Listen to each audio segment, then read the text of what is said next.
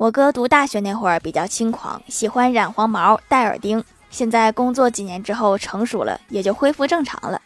有一年过年，去一个高中同学家里拜访，看到他爸打了个招呼，他爸热情地招呼我哥说：“来了呀。”然后他爸扭头对着同学说了一句让我哥终生难忘的话。他说：“这小伙子不错，以后要经常和这种同学来往。以前读大学时候老来找你那个整天染个黄毛还打个耳钉的二货孩子，一看就不是什么好东西。以后千万别和他来往。”我现在就很好奇，他爸要知道真相会是什么表情。